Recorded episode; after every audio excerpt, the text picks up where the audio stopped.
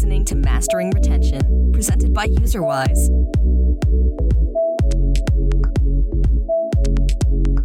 Hi, everyone. Uh, welcome to today's episode of the Mastering Retention Podcast.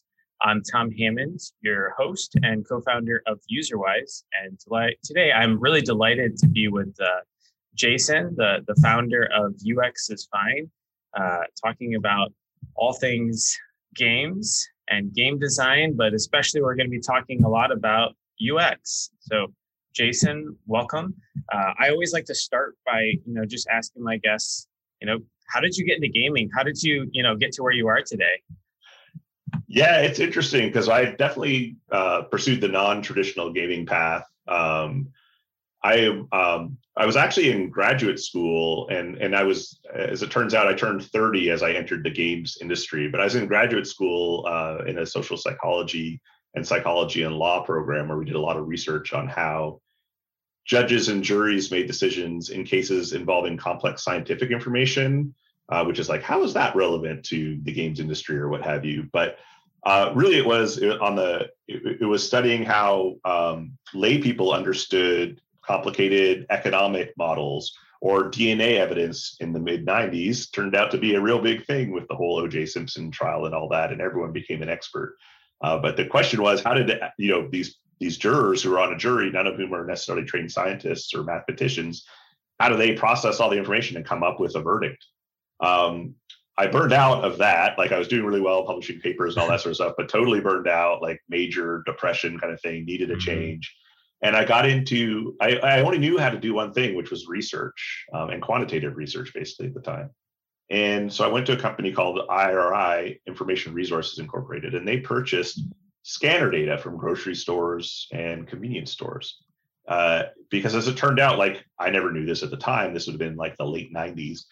Like Coca Cola didn't know when it launched a national promotion, like what kind of lift they got on sales.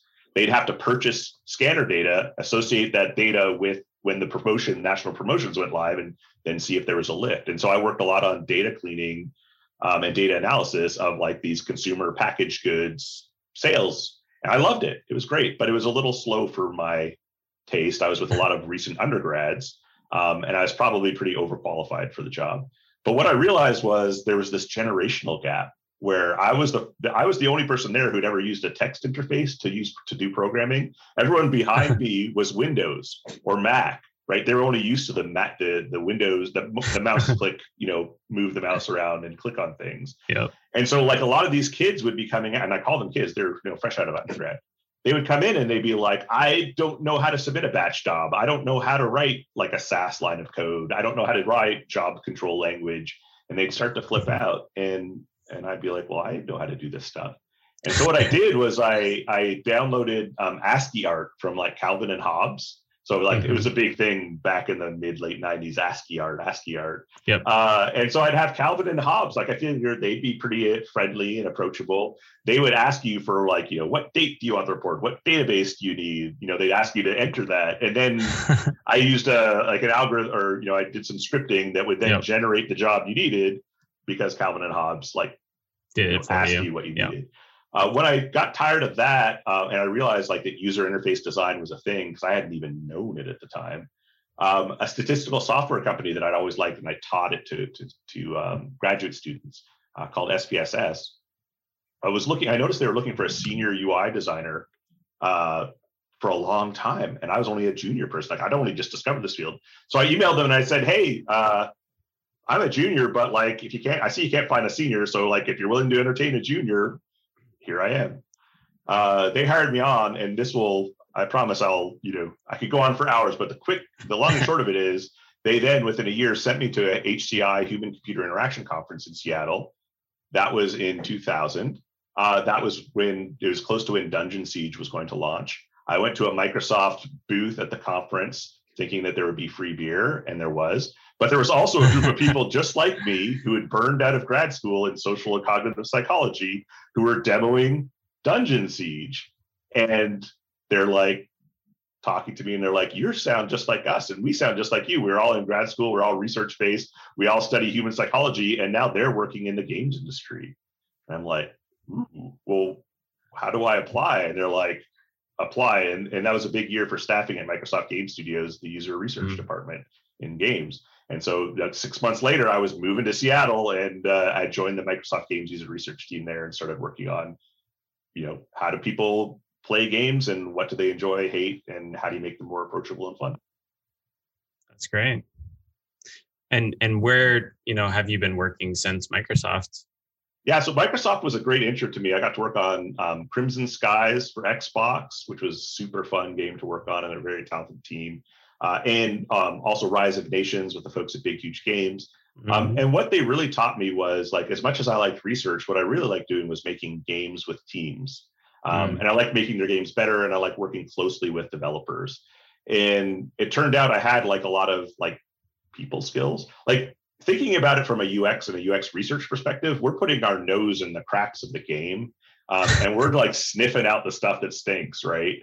Yep. And and we're having to tell people who've been like already working super hard, they're established craftspeople. You know, here's some noob, like 30 year old guy who's never been in the industry, and I'm having to basically poop all over everything that they've done. Um, and somehow or other, they were I was able to build trust and respect. Uh, and together we came up with a process that really like demonstrably improved the way their games played. Um, and I'm not going to take all the credit for it because that doesn't make sense. It was really in partnership. I provided the expertise in user research. Yep. They provided the expertise in game development and absorbing feedback and making the games better based on that feedback. Um, Mhm. And and so what I realized is that I needed to do a career shift. I needed to become a game producer. I wanted to learn how to make games, not just the user Yep. research component. So Big Huge Games hired me on as a producer, um, and I helped them ship a few games as producer. Rise of Nations expansion packs, Rise of Legends.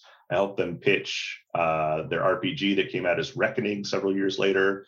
Um, and I also, um, as I was burning out there, burning out, you might think is a, is a recurring theme here. Um, as I was burning out of games there, just from being producer on too many titles with too many big teams, I helped with, um, I did the UX and a lot of the learn easy play and core design of Catan for Xbox uh, Live Arcade. And that's what reminded me that I liked building games, not software. And as a producer, I always felt like I was just building software, but as a Mm. UXer, I felt like I was building games. Yeah. Um, and so I left after that and joined Amazon um, because they were really interested in, in games people coming to help them think about their features, their live features. How do we get people more engaged? How do we make the site a daily habit? Uh, and this was just as social games started, like Facebook started to kind of, you know, become a bigger thing in terms of games. Yeah. And Zynga started to get on the scene and all that sort of stuff. So I was there for a year and a bit, and then I at Amazon, and then I um, realized I needed to be back in games, so I did consulting.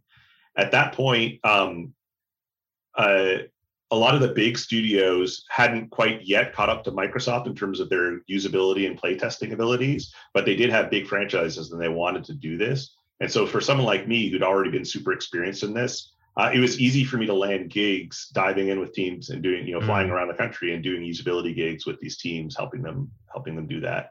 Um, I ended up working with two big clients, 38 Studios slash Big Huge Games, um, and uh, Zynga Baltimore. Um, And uh, at the end, I just decided to go with uh, Zynga Baltimore. Like I did consulting for a couple of years, but it felt like I was starting to have a family and stuff like that. And Zynga was paying Zynga money back then. So I was like, ah, go to Zynga for a couple of years and learn about social gaming and stuff. And then that studio imploded, and I joined Disney Mobile Games. That studio imploded, so I got some real like exp- like real game experience, game job experience then. Uh, and then I loved Austin, Texas, where the Disney mobile job was. I just started consulting again, and I've been doing consulting for seven years. Uh, started out as a solo, you know, word of mouth only. People who are having trouble with their games. They're not fun. They're confusing. They're in soft launch, and the metrics aren't doing so well. And people would be complaining to their other folks that they knew in the industry, and they'd say, "Talk to Jason because he can like he can help you with these things um, because he's just someone who can like he can help you when you're standing in the middle of a fire and figure out like what are the three or four things that maybe we should you know we can change that'll move the needle. Um, because at that point there's usually like there's a million things you could do. You've got a month left of runway or two months. You know how do you pick the right things to do that Yep. will move the needle? And so that was good but it was hard for me to scale because it relied on me. Um, so you can't scale yourself. And so i partnered up with some folks who i enjoyed working with uh, neil edwards at backflip studios and then dave inscore who i'd worked with at various studios zynga big huge games um, Sparkypants And uh, I said, as a threesome, we would be way more powerful because we could actually go in and do proper UXing and design and direction right at the beginning of the project. And Dave Inscore is an art director of 25 plus years, so we could actually make things look beautiful and things like that. And so about three years ago is when we started UX is Fine, and uh, we've been growing ever since. And being we're we're super busy, which is a good thing. yeah, that's fantastic. Well, I, I appreciate you sharing that story. So I've got a few questions for you. Sure. Just on, on things that went in. Okay. So the first one, you said back in the day, you were really good at quantitative research. So I'm going to ask you, what is quantitative research and what is qualitative research? And I'm going to caveat that with, I feel like I hear different things from different industries because when you hear from like the market research industry, quantitative is a survey of people and qualitative is like an in-person focus group or like a telephone interview. Um, but i feel like you know if i'm talking to someone over here in gaming i think about quantitative as like the player behavioral data stuff that i've done and a survey that i give to my players is the qualitative side of things. So what is qualitative research like how should i actually think about it um, you know in yeah. terms of being able to get value there's there's a few vectors to think about it, like from a purely scientific and research methodology standpoint. Um, part of it is, are you doing like sampling or population? So, for instance, at Zynga, like a lot of the quantitative research was uh, not, much of it was done on the population. So, in other words, we knew what every player was doing every day. We measured each daily user on certain behaviors. And so, population data, where you've got lots of it, it's all measured in terms of like numbers that are uh, at least uh, interval and most likely ratio level data. Uh, that's definitely quantitative data, right? Uh, but you can also say like there's certain things that would just be too expensive to to store data for every single person, and so maybe you you know you take a tenth of the data and you collect more variables, more rows on those folks, and so you'd be sampling from the population. Again, still clearly quantitative. Mm. So when you come to a survey type of thing, uh, and, and some people get bogged down with the numbers. Like it's like, you know, if you if you have less than 100, then it's qualitative. If you have less than 10, it's qualitative. That actually isn't really relevant there or not. You can you can generate numbers from one person, right? Like you can have them fill out ratio scale or something like that.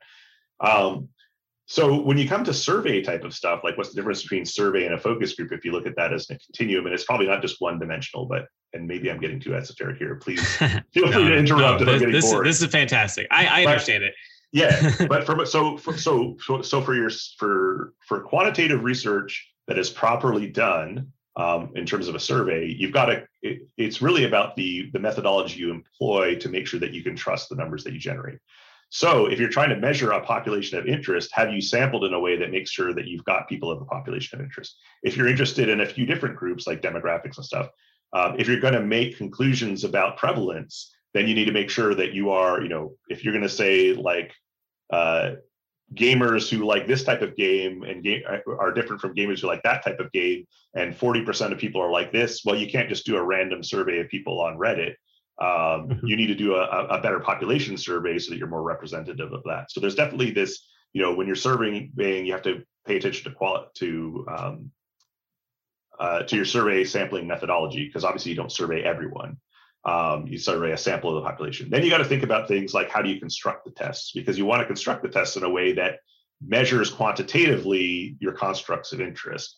Um, so you don't want to have like there's a whole science behind how you develop serve surveys so that you don't have double-barreled questions, that you have things that are really unambiguous, um, and so that the data can be inter- interpreted in a quantitative way um, because there are certain assumptions that you need to make about the data before you can apply a statistical or inferential test on them.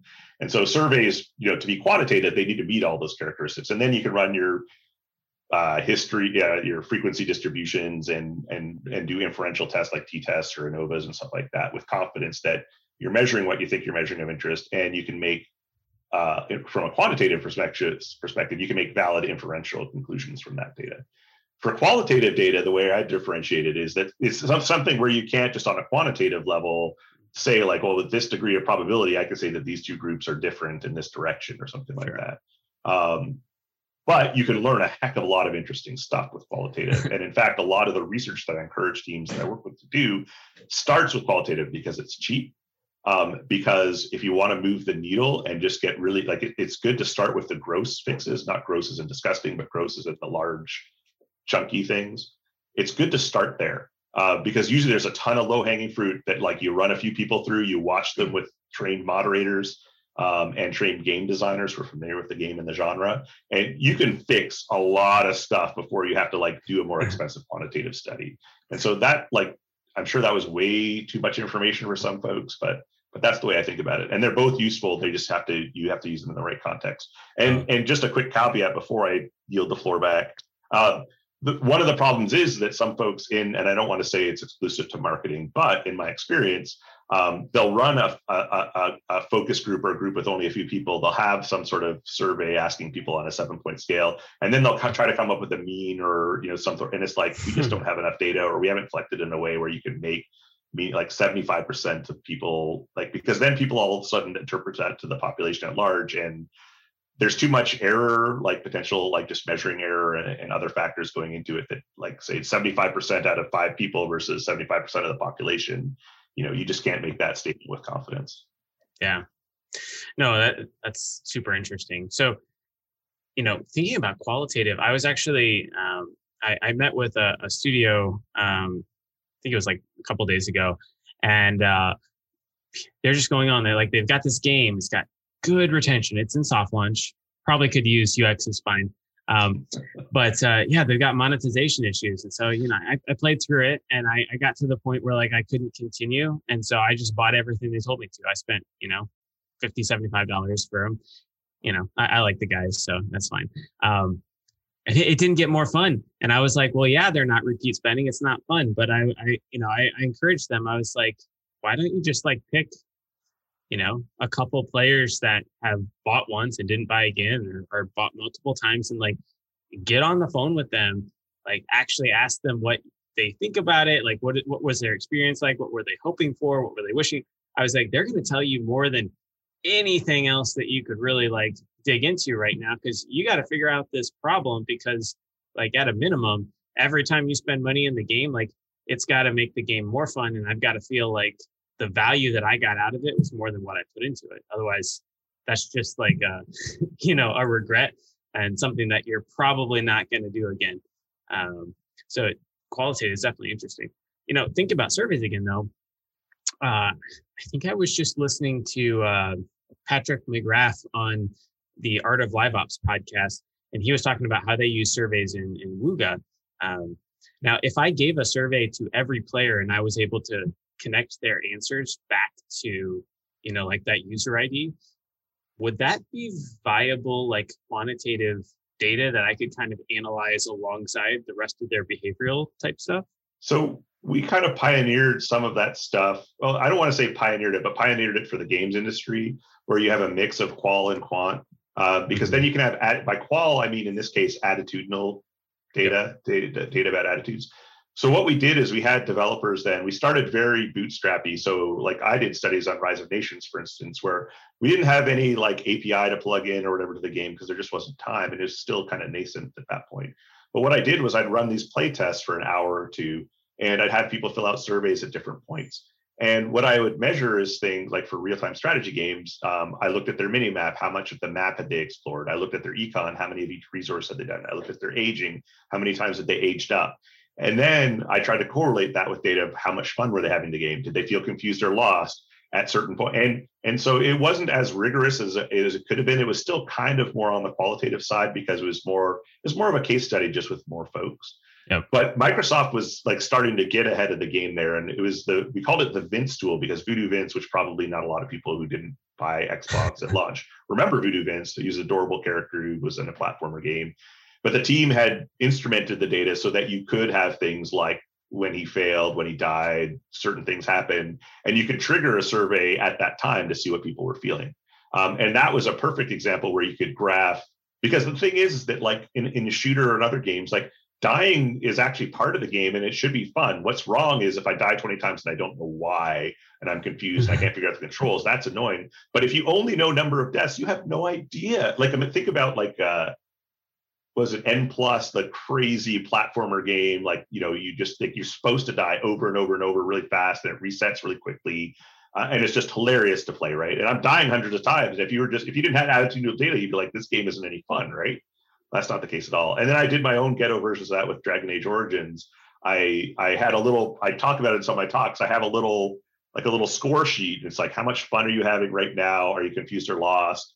Um, and I had it was just a printed out piece of paper that I had people sit beside them, and I had them use a little penny um, and just place like whenever they felt it was appropriate to place. And then I would just every 15 minutes I'd go around the room, I'd count up the pennies on the different things, and then have this mix of progression, that, like where they were in the game and like how they were feeling. And so, totally valid thing to do. Um, there's other issues with trying to survey your user base uh, when they're live in terms of sampling again, but um, yeah, totally valid approach. Cool, very interesting stuff. Cool.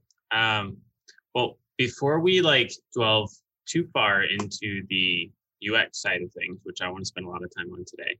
Um, you mentioned, you know, you started helping a lot of these studios that were in, you know, kind of this scenario where they've soft launched a game. Things really aren't going as well as they'd really hoped that they were, which is unfortunate, but you know, kind of the reality of where we are. Um, and there's a million things to do, and you know, you've only got one to two months of runway.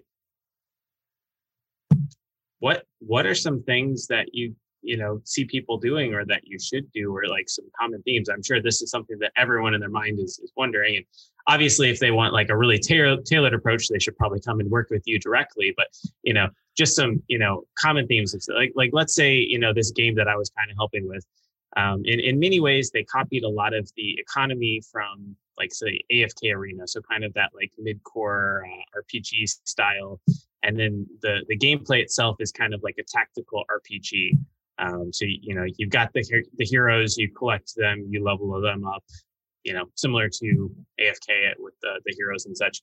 Um, you know what what is the right approach, or is there even some level of general approach that you could take to that? Like, is there something from the UX perspective, or is this a little bit more where you need to put on your social and cognitive psychology hat and think about like what is the audience that I'm targeting and and and am I getting the right audience in the game? You know, the like I, I'd like to say this it's it's like super scientific, but at that point it's not really. It's um, is there a core fun to it that makes me want to continue playing? Like at this stage, like if you're asking me to solve monetization when really you've got a retention or engagement funnel issue, like sorry, can't help you. Like I'll just say like sorry, like until you're until you can retain users and engage them, like well, I get through the funnel and stuff. I would like, actually say they they don't have an engagement, they don't have retention, and I actually think their core loop is really fun.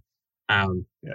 It, it, so so that's yeah. different. So right. Yeah. But, so what I'm getting at though is the so is the core mechanic and loop actually fun to do? Because if it's not, then I also say unless you're willing to work on this, there's no point in trying to optimize against it because you're just yeah. throwing your money out the window. I worked on this isn't a knock at all on the Mafia Wars team because that game like was what got a lot of us games industry folks into social gaming at the time when we were just playing Mafia Wars with each other. And we worked the at Zynga, you know, we were at the scale where like, you know, even a few percentage points here or there in terms of funnel, D1 mm-hmm. retention and stuff like had huge impact on your numbers. And so we worked on projects where we were trying to optimize the the the top of funnel, the FTUE, right? And we you know, there were a bunch of hypotheses and we sort of mocked some up and stuff like that. And what we found is it didn't, we could improve the funnel a whole bunch, but still D1 retention was the same. Because as it turned out, the type of fun was like, like only 37% of people were ever going to find it fun enough to, to stick with. Like it didn't matter that we could get more people through. Um, it's just that that small core group was going to be the group that, and in mid-core games see this a lot, right? Like you, I'm a mid-core person. I install lots of games that look fun you know, if I stick around for day one, I'm probably going to stick around for day seven, even like it just that the way that curve works. Um, like low D1, but then you know the D1 to D7 like flattens out nicely. Yep. Um, and so, but so you've got to start there. Like, is it is the core game fun? Do we believe in it? And and and if we can't come to an agreement on that, then I I can't really work with you. If we can see that the game's fun, but the problem is that people can't find the fun, then that's a certain set of issues, right? So then that's like, how do we think about, I call it board and pieces. Um, so how do we make it so that by playing the game and setting them up for success early on to figure feel that feel that sense that I'm smart, I figured it out. There's some differentiation from maybe other titles that are I'm playing and already invested in that make me interested. Um, and, and and you do that by board of pieces, like getting them into the right situation, the right battles with the right equipment. If it's a kind of a battler type of game, um, so that I can just mash around and and and trip through the core experience and see, oh yeah, this is going to be fun, and there's a progression involved that like I'm excited about. Um, and so that's where we want to get to. And sometimes we just fail because of bad core UX. Like people can't figure out how to play. Whoever figures out how to play the game sticks around because they love it, but like you just made it impenetrable because you're violating various usability and UX you know rules. Um, so there's that issue, and then there's the other issue of where it's fun but it doesn't retain. And then you got to think of a whole different set of motivations. Like why would people be interested? How do you how do you make them more interested? uh, in returning later that day or certainly the next day for sure. And, and, that is, you know, you solve that differently. Like there's a different sort of the meta is really where you you start to solve that. And meta can be like we think about like you know meta economy and all that, but meta can also be story narrative, other types of progression that are there as long as they're clear to the player and they're motivational. Like I want to know what happens next. I want to invest time to progress down this track. Uh, that's the other area where you can but but unfortunately when you're when they're burning it on fire at the end it's usually just like help us solve day one to two to three retention. Like, you know, we can't even think about D7 right now, right? We need to be able to, yeah. to have a D1 that's 40% or whatever, or else like we're not going to fund it anymore. And this is, this was the core of my old, I still do some of this, but this was the UX before UA because I couldn't understand. So UX before user acquisition. I talked to a bunch of my clients who were like on really small teams, like they didn't have big budgets. And I'm like, how do you, you know, how do you afford 5K or maybe 10K a month with me when you could hire, you know, a couple artists or another designer or whatever for that money? And they they laid it out for me. They're like, look, you know, for a games our size, like our biggest budget is actually user acquisition and we know we believe that you can help us move the needle a little bit or here or there by by helping us figure out what levers to pull and and that just makes our ua spend so much more effective like that it, it's like a 10x roi so they spend $5000 on me they get a $50000 savings through efficiency on user acquisition so brainer it, it didn't it felt cool that I was like helping to save them money and optimize, but like it's not ultimately satisfying for me. Like I want to make the games more fun. Yeah. but like cold hard cash, it totally made sense to them. So, you know, thinking about that idea of of where it's fun, I'm actually going to step out of games for a second here, mm-hmm. um, and and talk a little bit about Instagram. So, I don't know, Jason, did you ever see like the uh, the app that would eventually get scrapped and become Instagram? Um, but it was like this janky looking social media thing, but somewhere deep inside it, they had this photo sharing feature where you could comment on it that was like baked in there. And pretty much their retention was terrible. Like people didn't stick around except for the people that found that photo sharing feature. The ones that did used it a lot and they engaged with it a lot. And so ultimately what they did is they, you know, dug through their data and, you know, they looked at like player usage by feature and like retention over time and you know down here everything is really bad but eventually that feature rises up and then flatlines at the top of like players that find and use this feature stick around and do that. You know is that something that can and should also be done in a game? Uh, when you're trying to understand like why are these players sticking around when all of these ones are leaving? You know what are they doing differently? Is it just that my game is only fun for them or is there something that they're finding? And how's the best way to find that thing versus what these people are finding such that i can get more of them finding that and sticking around longer? Does that kind of make sense? Yeah yeah. When we do like the play testing for fun ratings like you know how much are people enjoying the game? Uh, on the fun rating itself you know we want everyone to say it's very fun not somewhat fun and certainly not not fun. But in any other type of tuning measure um, or re- measure related to like some sort of feature adoption um, like chat or, or things like challenge and progression. What we wanted was the about right, the middle. Like, so for instance, how, how challenging was it to, um, uh, to save yourself if you're being shot from off screen? It was too easy, about right, or too hard, too difficult. It's too easy and too difficult are actually not what you want. What you want is mostly people feel like the game is tuned to their abilities where they are. Um, and so that's where a lot of the sort of the tuning comes in for that. And that's that's that's tangentially related, but not perfectly related to what you what you're talking about. But the idea for games is we want to measure for optimizing the the we, we want to make sure by default most people are going to get that sweet progression experience. Now, when it comes to specifically like, are there things uh, at which like if they don't hit it in the right frame of mind and the outcome isn't a certain way, they're going to leave. And so you think about games like combat games, or maybe you're fighting an AI first, or maybe they throw you right into a 1v1 match. Like if you lose and get your ass kicked and they insult you, you're probably going to churn, right? Um, and, and, similarly, like if this game like really featured, like people are talking about this really cool part of the game, and you can't experience it for some reason because you're not good enough or you didn't figure it out, then you're probably going to leave leave the game. Um, in Frontierville, like a huge mega success at, at Zynga, we actually were able to like to relate uh, like super highly the um, the putting down the foundation of your farmhouse, your your homestead, your actual house where you're gonna like the story suggested you're gonna build out your homestead. You might find a wife and start a family.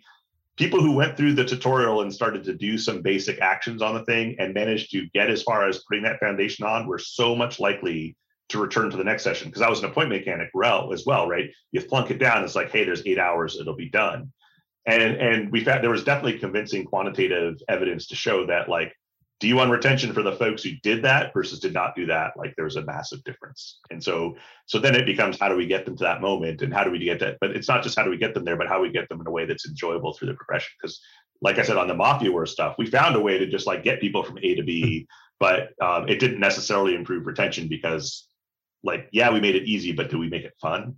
Yeah, maybe not. That makes sense that's, that's really great. Uh, hopefully that is helpful to some people as well. Um, let's switch gears a little bit. I want to talk about UX a bit. So what is UX? From our perspective, like we say UX is everything, and we say it somewhat facetiously, but we say it because we actually believe it. Like we've got artists, designers, programmers, like it's the whole gamut of folks who we work with um, and integrate deeply with on the dev team. And the idea is, is that for every game, you've got um, like a creative vision, you've got a business vision or business story or business case. Uh, and then you've got where the rubber hits the road, like the player experience and how do they experience it? Do they experience it in a way where they're enjoying it, it meets their expectations or exceeds them? Um, and from a business perspective, you know, are they retaining and are they paying or are they making an environment where you can support payers even if everyone doesn't pay? Um, and, and so what happens with UX is you can think about UX like in a more traditional model. It's like, okay, well, we put together screens and wireframes to make it easy for people to figure out how to buy things or how to get into the next battle. And certainly that's a big chunk of it.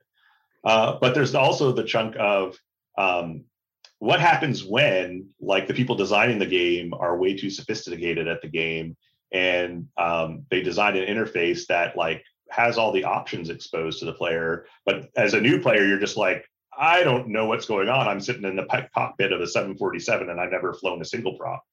Um, and so what you're doing, a lot of what you're doing is based on your experience working on games, building games, is you're asking people to really set priorities. It's like, okay, from a business perspective, what do we need them to be clicking on and engaging with every session, every two sessions, every week, so that we can sustain a healthy game that will pay for itself? From a creative vision, what are the kinds of experiences we want people to, go, to have in the moment and anticipate and tell their friends about right? And and so what happens is there's conflict you know not only between business and creative sometimes but also between within business like what kind of model do we want to use? And also within creative what kind of game are we building for an experience perspective? And what we do is we first try to help them build what they're trying to build and they quickly realize like and then we help them realize like actually you got a lot of things at odds here and there's a lot of disconnects and you haven't really had a chance to think about it because you've just been working away. And so we help them like understand what those disconnects are, understand what the true reality is when they've been there aligned. And we have to ask hard questions like, you say this is number one, you say that's number one, but this experience isn't going to support both of those equally. You need to prioritize. And that's what yeah. we do a lot of is we help people, we have people, um, we help people prioritize things so we can make a great experience of the, of the entire design. Mm-hmm. And we help them as well, like in terms of thinking about um, from the player journey perspective, which is um, like with live games, they obviously get more and more complex and cluttered as you add, you jam in new features and add elder game stuff like that. And it's kind of like the chessboard. Like, you know, when you're starting out as a new player, you can kind of look at the pieces and play one board at a time. And you know that you get a turn, you can move a piece. And then you have the grandmasters who can walk into a room with 30 different boards and 30 different people and play them all, like, you know, and win every single game. And people who are passionate about the game will eventually get to that point, but like it takes them a while sometimes. And so, how do we make sure that we're always um, thinking about that? How do we get them into it in a way that they feel um, comfortable, that they feel motivated to progress, um, and they have some aspirations for how this game could really unfold over the next, you know, month, two months, year.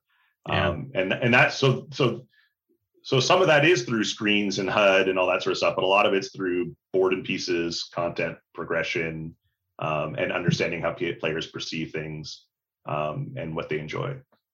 Yeah, that's great.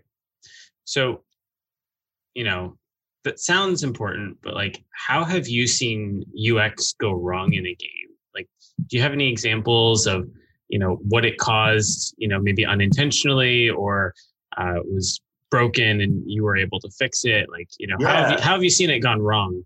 So first things first, like as a professional, like I never like to tear other people's stuff down, uh, but I'm always happy to talk about failings that I've had. Uh, so let's just dive right in. Uh, and I've talked about some of these case studies before as well. Um, but one of the best ones uh, and, and, the sort of clearest example to talk about that's my own. I've talked about some other games too, but um, uh, on Frontierville that we're, uh, I was mentioning before, um, this is a game that was super performant when we launched. Uh, but it was only so performant because we weren't really a live ops team. We were from traditional game development more so. And so we certainly didn't get the sweet spot when it came to like we, we grew it to I think like six million DAU and we're doing pretty well in terms of of monetization. But it was clearly a title that had not been optimized for the Zynga way of uh, of monetizing and feature cadence and all that sort of stuff. And so that's when San Francisco came in and really brought their their product management experience uh, to bear on it. And it was great because then, you know, you saw the point of inflection. This is awesome. We're making tons of money. People are sticking around and playing it. But about six months in or so, uh, we had a code red based on D1 retention and funnel. We didn't understand like why, like what what happened. This game has been like like super predictable. like D1 retention is always the same. Yeah. Um, and and and we were we were thinking about it and we were looking at it. And then uh, a few of us decided to replay as a new player the experience because we're just like what's going on? Yeah.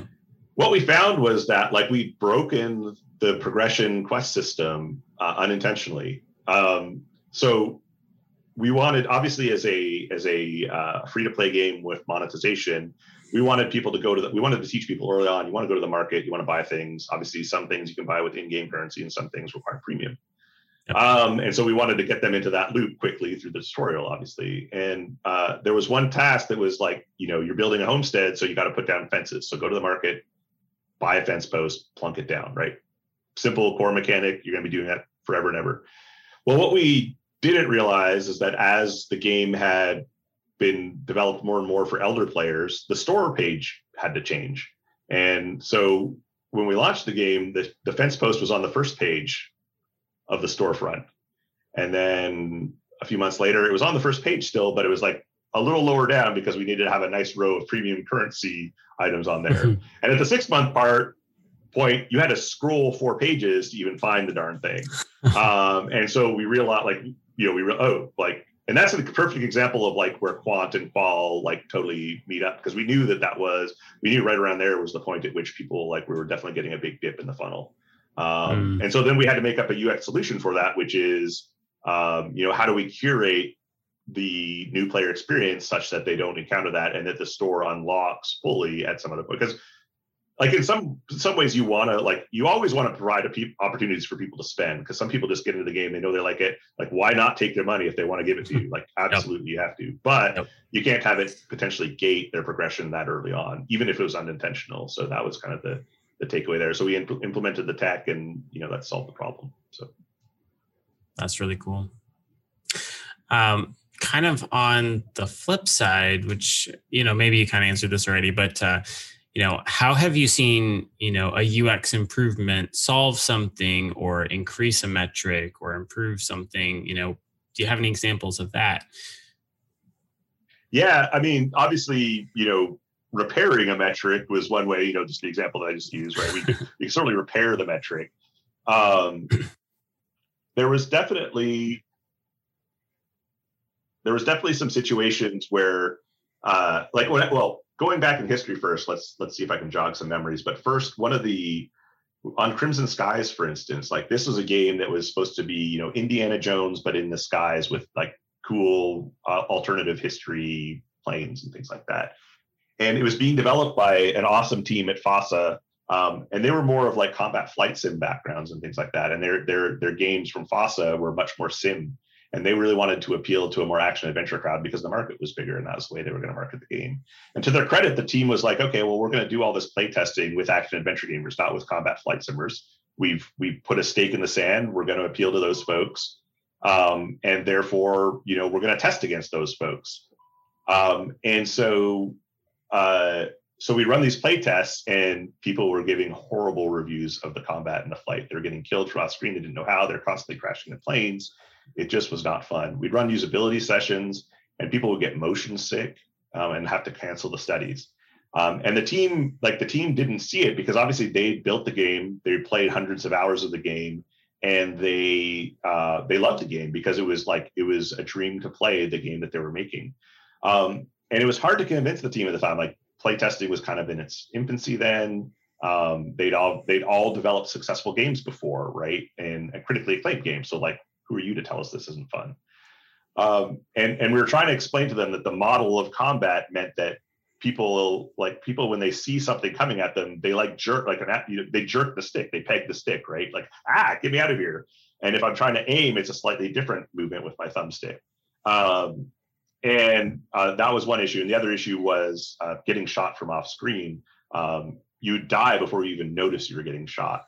and so this was an area. This was an area where like we looked at competitors. So for the getting shot off screen, looked at competitors. And at that time, Halo was not a competitor, but obviously super popular. And they'd implemented uh, a shield mechanic so that you were you could take hits for a while before they became lethal, so you'd have a chance to turn around and adjust. Mm. So we added some of that into the game. Um, and then to serve to, to get the flight model saved, it's one of my favorite moments of serendipity uh, we actually in these playtest sessions, everyone would wear headsets while they're playing because you don't want everyone distracting each other if they're at different points of the game, hearing different things.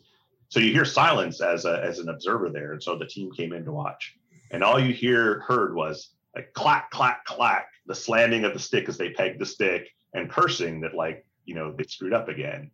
And that's when the team understood, oh, right, these are action adventure players who are not Simi players. They don't just do these fine movements and try to find a really cool line of attack and approach and all that. They're just like, I'm in there with planes and I want to shoot them with my big gun. um, and it was a real moment of sort of awareness and awakening that, like, oh, yeah, to appeal to these types of folks, we need to adjust our flight model um, and our controls mechanics. And we did that through the usability lab where we actually iterated on different flight configurations mm. um, and found a good default one for most people to, to use um, that people could adjust, obviously, but we found a good default that most people felt comfortable with That's really cool. Appreciate you sharing that story. Um, cool. So, for people that are listening, um, obviously, player experience is probably an important thing. Uh, I, I obviously believe it's you know really important with UserWise building our you know player experience management platform.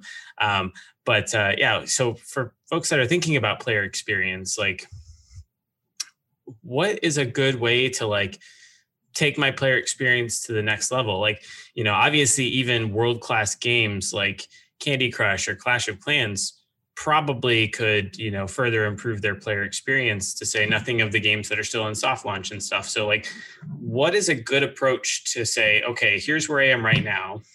How can I make the player experience better?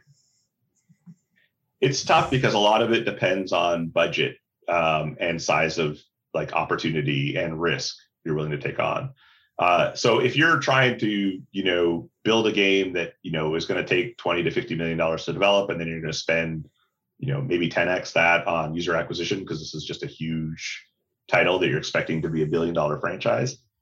Uh, you need to do a lot of UX. You need to do it all the time, uh, like right from the very beginning. You need to use it in terms of like understanding competitors, obviously people are breaking it down for feature analysis they're breaking it down for things that they that they consider to be related to retention versus social versus engagement funnel all those sorts of things they're super important but you also need to understand the motivations and experiences that players want for these types of games and you need to use that as a lens to approach how you develop the features for your specific game Um, and that that's a heavy like competitor research, but also internally with the team, what are their beliefs in terms of what they want the players to experience and why they think this game should be fun. So that's a lot of heavy lifting at the at the beginning analysis, potentially qualitative and quantitative analysis, so not just metrics. Like you identify the competitors through sales, growth, whatever you want to do, but understanding the whys behind it. That's that's where you you probably have some intuitions, but you might also want to do some user testing there and survey people talk to people, watch them play the games, and things like that. Um, and then you want to have these like trained UXers who understand strategy um, to help you set yourself up for success in building that experience. Uh, you want to help to have them in terms of strategy too. It's the the road mapping.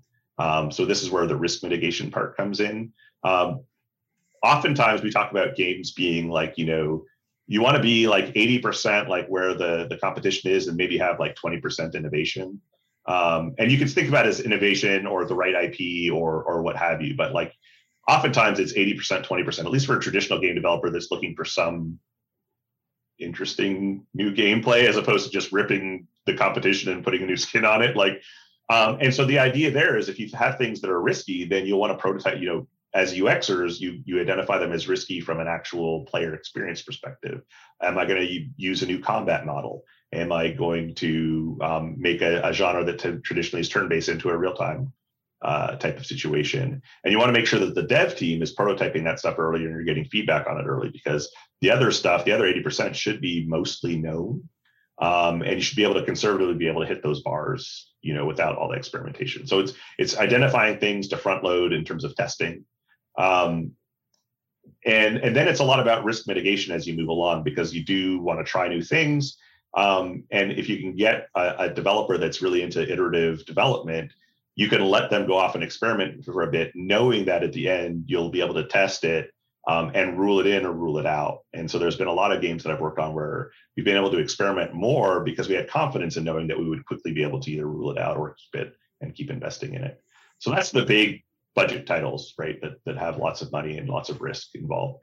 For the smaller ones, it's tough because you know basically, you know, you use your intuition to see what's working, what's not within the genre that you're you're building against, and you try to use the conventions that are already working because the last thing you need is someone to stumble on something that should be super obvious, like how the, the left stick should work in a first-person shooter game or whatever. So a lot of it is is you know studying the competition and doing your best intuition. Uh, a lot of it's just you know getting what you can to play test. Um, uh, to play test amongst people that you trust. Like you can't necessarily afford to play, pay a lot of folks to to play test it. Um, and then um, and often folks, smaller indie developers, like have these communities that they do, you know, hand thing hand mm-hmm. and and they hand builds to each other, give feedback. And I think those indie gamers as well, like they have a fan base that's much more trusting of them because they like the indie game style and they're more forgiving sometimes in terms of UX because they trust these developers. They're attached to them. They feel socially close to them because they're often like very active in their community and things like that. Like you can actually talk to these people. They're like real people and you can communicate with them. Um, so uh, so they don't they they still to the best of their ability can you know ideally are doing some blind user testing where they're hiring in someone else or having someone else who's not invested in the game it's not an expert a game helping them do some at least play testing like watching a few people play without talking to them figuring out where they get stuck just so they can smooth over that initial experience. Um, but if they don't have the resources then what are you supposed to do? Like that's that's the biggest problem as we've grown as well is like we don't we used to be able to support smaller budget teams and now like our business is much more with the bigger players and we're trying as a company strategically like we miss that. Um, and and so you know getting and, and there has been a slight uh, there has been some democratization at least in terms of platforms like steam allows more integration of tools so you can measure some of that stuff. Uh, PlaytestCloud and other competitors allow people to like send out mobile builds easily to folks and collect both uh, survey and uh, gameplay data and stuff like that. And so we encourage folks to, to do that sort of thing um, and really, it's just you know, obviously you would love to have the money and time and or the friends that are just great UXers who can give you the feedback. Uh, but even just the perspective taking, like stepping back, um, letting someone else take control of the feedback and and collecting that feedback and giving it to you. Um, doing that is so much more than some people do already and it's already going to help you out a bunch like it's going to set you on the right track and then as you get bigger games and more experience sorry, and bigger budget games, maybe if you want to do that kind of thing, then you can roll some of this other stuff on. It really is like as glorious as it sounds sometimes, it really is risk mitigation, like at its, yeah. you know, every dollar you spend is a, you know, has the ROI in terms of risk mitigation. Um, yep. That's just the way it is. That totally makes sense. So, you know, I, I also think about uh, player experience a little bit. You know, I, I don't know if you've ever played any of like the Larian games, like Divinity 2 or, you know, anything like that. Um, they're super interesting. I, I, just did a playthrough with a few of my buddies uh, back in college, um, and it was a lot of fun. Uh, but like the decisions that you make, you can't really stop yourself from progressing through the game, but like you can like kill an NPC and like it'll have like rippling effects for the whole rest of the game. Uh, super interesting, but there's a lot of different aspects of the game. And what I noticed when we were playing is that you know, I had certain things that I liked doing, namely like robbing all the merchants and getting as rich as possible. Uh, a couple of my other friends, super into the story. They wanted to like follow along all the quests and just like deeply understand it. And then, you know, we had one guy, he just wanted to like blow everything up and get super powerful. Um, so it was an interesting playthrough together. Um, but I feel like we have that in every game, right? You've got, you know some people like collecting some people like competing some people like you know doing xyz how do you think about ux and player experience in terms of like obviously if i can give you know me more opportunities to rob the merchants and get really rich i'm probably going to be more en- engaged with the game. And if you give me like oh maybe if you spend a little bit then you can do like more of what you want to do i'm probably going to be more willing to spend. You know same thing with that person that wants to compete. Like how do we think about and how should you approach you know designing the game for each of your different kind of segments in your audience to really personalize and tailor the game to each player? Yeah and that that really you know that's a, a market research end of things too because you need to understand clearly you can't appeal to everyone or else you'll end up like appealing to no one right? That's yeah. that the, the game will be so bland and generic or just so complex and unwieldy it'll be like wait it'll be so expensive to create. And then what of course you'll find is that like you know you've uh, you've hit the nail on some of the segments and you've not on the others. And so like you wasted a whole bunch of money developing a bunch of content that no one's going to see or enjoy or whatever. So like obviously focusing early is is super important what we do and what we've started to do is the folks at, at Quantic Foundry, they've um, they've come up with a, a, motivational framework based on like thousands and thousands of surveys of folks uh, super interesting stuff. And we've we, what we've done is we've taken that and we've taken uh, some basic social and cognitive psychology and some models from there. And we've we've come up with our own um, experience motivation framework that we use to help teams assess this. Uh, because the idea is is that we we need to understand clearly what you're trying to you know what experiences you're trying to create based on the motivations of people who are likely to enjoy this type of game. And then how do you make sure you have the right mix of those things? And you're supporting the things that are that are that people like and, and that you're reducing the chance of like detract like like certain things like competition or um, skill and coordination super motivating to some folks because uh, the experience like is like that tension and that like who can be on top or whatever but for other folks that's like super low and in fact if there's too much of it or if it's required they're gonna they're gonna churn out they're not that's not gonna be their thing or they won't even play it right um, and so what you've got to do is you've got to say, okay, well, you know, this is the segment in the market that we want to fill. These are the types of games that people play. These are the types of motivations um, and experiences that seem to serve uh, the top in the genre as well. And then you can have hypotheses, right? You can say, well, we'll just take what's known and we'll just like, we'll just we'll do an uh, experience motivation breakdown on those games, and we'll we'll category we'll come up with the same two or three or four categories of gamer that we're trying to appeal to knowing that mm-hmm. each gamer isn't like it's more complex than that but like this is the what we're going to focus on. You can focus on a universe of things experiences. We're going to focus on these things. Yeah. Um, but you can also do like a gap analysis too and say actually you know with this like you know we're going to bring family guy to this and so you know maybe it's a card battler and so maybe we're going to reduce uh, some of the um, uh, you know the grindy meta purpose for a progression loop that rewards people who are fans of the genre they can unlock cooler, harder to get cards and stuff like that. So I'm going to dial back the strategy element and dial up the uh, the story, narrative, progression, completion uh, that matches the folks. And so you know there there's ways to, like I said, both just you know I just that space is huge, and we want to have an entrant in it because we want some of that money.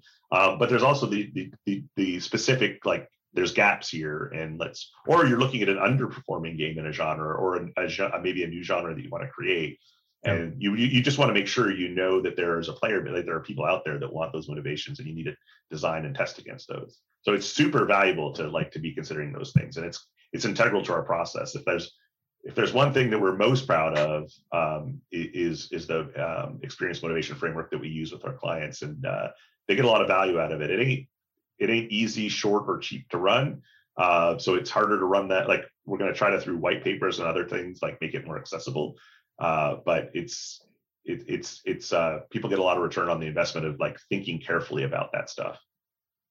That's fantastic. That's great. Well, I, I know we're about out of time here, but uh, I always like to ask uh, one unofficial question because we are on the Mastering Retention podcast, and that is obviously, you know, what's one tip or trick you found over the years to help boost retention? I really, you know, at the beginning when I started to work on free to play games, and I was really at Zynga on the Facebook games, one of the problems with games that I found, at least, like now it's more accepted, but at, at the beginning was um, how do you like there's no graceful session end for a lot of these games, right? It's you run out of energy or you do your 17th move and you're only allowed to do 17 moves before either you have to pay or you have to come back at some point. And so the retention, you know, there there's parts of the retention which are like you can solve through like appointment mechanics and say like, hey, that cabin that we talked about for Frontierville is going to be done in eight hours and you got to come back in eight hours. But it's really so so that's fine um, as a retention thing. And if you certainly if you don't have that eight hour timer, you're probably not going to get any retention. So, you know, you're going to get some retention by adding that timer appointment mechanic. But it's like, how do you get people to buy in and feel invested in that? Well, the reason why people bought in and felt invested in that is because we started out a storyline and you're going to start to meet people. And we set up like not just a short term loop of like, you know, here's the short arc. You're you're going to see progress here. You're going to attract new people. You're going to unlock new tasks and fun things to do. But then there's this longer term, like there's this promise of romance, maybe, or having a family and a legacy and stuff like that that you can see playing out throughout the arcs. So there's the so for for improving retention, that you know having people click yes, turn on notifications, or showing them a clock when they should come back. Absolutely, that lifts retention. But when you can really buy uh, build that into like what experiences they want, what's motivating them to continue, that's where you're going to get the real lift on retention. And I think that that's where the sort of the craft of the game designer with the science I mean, game designers can be sciencey, but with the sort of the the the best practices and playbooks of the of the producer product management folks. That's when, when you can meld those two together on a really fundamental level. I think that's when you're really going to see um, the lift in retention. That's fantastic. Well, Jason, I feel like I've learned a ton today. Really appreciate you coming on. Um, this has been a lot of fun for me. Um, yeah, if if folks do want to reach out with any questions or if they are you know interested in learning more about how they might be able to work with UX is fine, how should they contact you? Uh, right now, website is the sort of best way to do it. It's uh, www.uxisfine, all one word, .com. Um, you can do a search for UX is fine and we'll come up. We have like Facebook and LinkedIn and Twitter accounts as well. We're trying to get better about them. Uh, we've been super busy and we haven't prioritized it. But if you can find us that way too, also my name's Jason Schklar, S C H K L A R. It'll probably appear on the podcast cover. Um, and you can just do a quick search for me or reach out uh, via email or on my LinkedIn account. Happy to chat. Awesome. Well, thank you so much. Really appreciate the time. Bye. Take care. Great to talk to you.